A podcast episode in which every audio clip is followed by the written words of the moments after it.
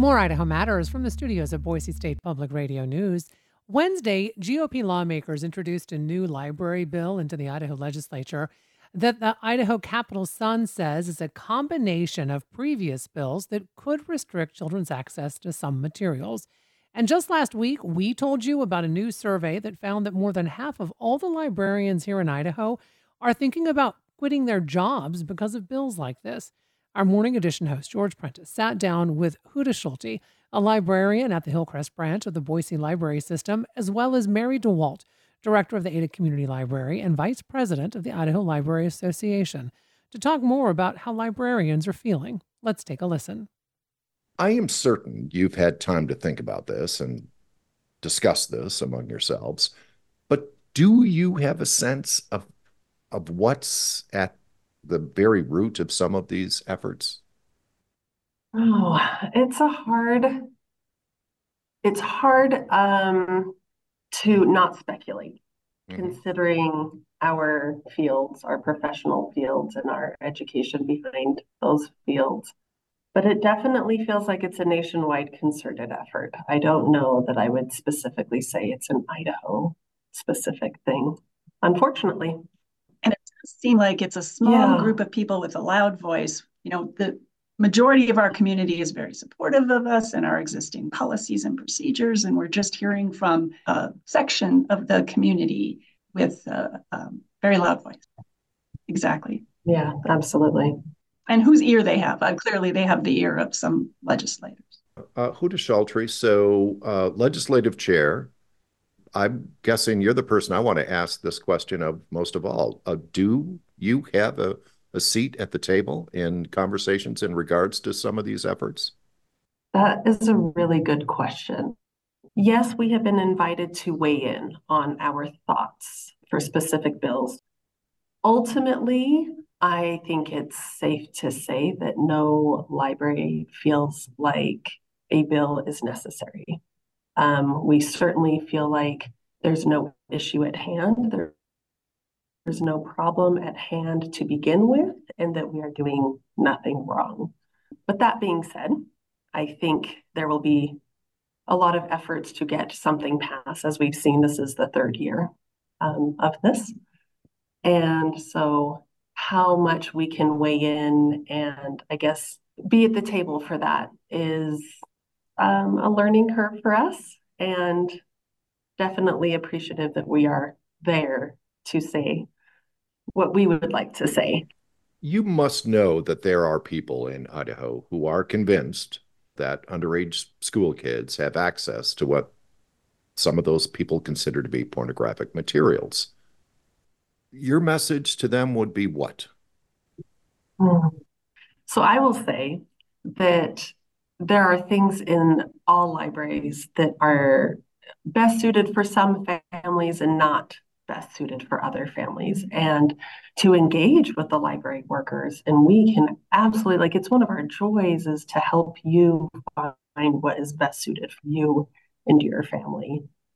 That being said there's you know we have families that look very different all throughout the idaho all throughout the world for that matter. Um, but that's our job is to help you find what is best suited for you and your family. Yeah, I have friends constantly, like after hours, if you will, that will text me like, "What should I read next? What do I need for my kiddo?" My I have a four-year-old who's really into this, and you know that's really one of my favorite things to do is to tell people what to read um, and help guide them. So I would say that is a huge thing is to really explore the library and, and talk to the people that work there and let them help you search for whatever you need. And libraries are already organized by, you know, reading level, um, age level, if you will. We, you know, we have an adult section, we have a young adult or teen section, and we have a youth children's section in every library. And when you think about materials for minors, you're talking about zero through 17. And so when we hear about someone saying, you know, this isn't appropriate, well, it may not be appropriate for a five year old, but for a 17 year old, yeah, that could very well be very helpful. So I think it might go back to people not really knowing how libraries operate, that we already have specific areas that are targeted to the needs and you know reading levels of different age groups. And many of the materials that they're talking about are in the adult collection and they're targeted for adults. It's just kind of yeah, interesting. That's a good thing too, Mary, that you just said that reminded me that graphic novels are also for adults. I think one of the things that we saw, especially the first year, was is kind of this idea that if it's a graphic novel, so if it's, you know, illustrated and things like that, therefore it's for children. But that is not the case. Just like when South Park came out, and it's an animated cartoon that everybody thought it was for children, but it is not for kids, it is mm-hmm. for adults. And so I think a lot of the graphic novels specifically, because they are images, and I can understand that, you know, you can take that out of context and blast it all over the internet and say how horrible it is, but it's not, and it is for adults, and it's a beautiful book. The one that I'm thinking of, um, that most people might be thinking of, is a beautiful book about consent and adult relationships. Right. And even the teen novels have a purpose. And again, we're we're seeing them pull paragraphs out of context or um, you know scenes in in the book out of context that could be very helpful to someone who might be experiencing someone like that or know someone and so yes it's a teen again it's for a 17 16 17 it's not for a seven year old that's our challenge and we could do that in almost any art form we could certainly do it in film uh, in music and goodness knows the history of literature anything taken out of context, of course, can be utilized mm-hmm. you'd like it to be utilized. But yeah. Okay. Who wants to tell me about this event on Saturday? It caught my eye. It's it's in downtown Boise. It's at Boise Brewing. What can you tell me about this?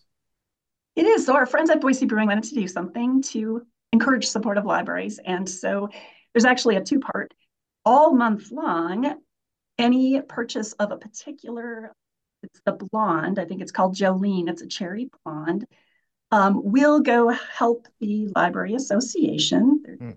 But they are doing, um, offering us a special event as well, the one you mentioned on Saturday from six to nine. Library personnel will be on hand to meet and greet our community. And they're giving us this opportunity to engage with our community, and we're super excited six to nine. So right? Saturday, February 10th from six to nine at Boise Brewing downtown. How are you doing? How are your colleagues doing? I know this is maybe some days are better than others, but uh, I also know that the professionalism of a librarian is only matched by their passion. I think like Mary said earlier, we have a lot of people on, you know, that come in and just tell us we're so sorry you're dealing with this. What can I do to help? Things like that, which is so lovely.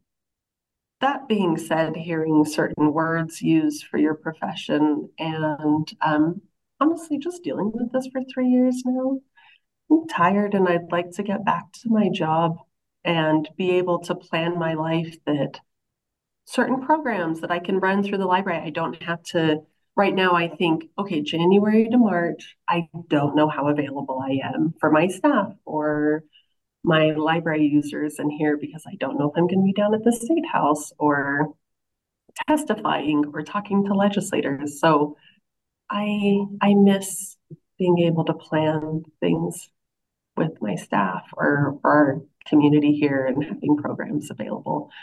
Um, we do have programs available. I would just like to be more involved here in my building more with our we did do here. a survey actually that was kind of sad because it did show that across the state library staff in all different um, types of libraries are feeling very demoralized and to the point where they are really reconsidering their career choice. And that for us hard to to see that our people who work so hard and are so dedicated to their communities are feeling so beat up on that they're not feeling that this is right for them anymore. And we really want to turn that around. We want to make sure that they focus on what Huda was talking about those great programs and those you know you know the light in a child's eye when you give them a book and uh, it's just we need to refocus on that and we're really hoping we can get through and be able to refocus. Thanks so much for listening to idaho matters. Boise state public radio and idaho matters are members of the npr network. It's an independent coalition of public media podcasters. You can find more shows in the network wherever you get your podcasts.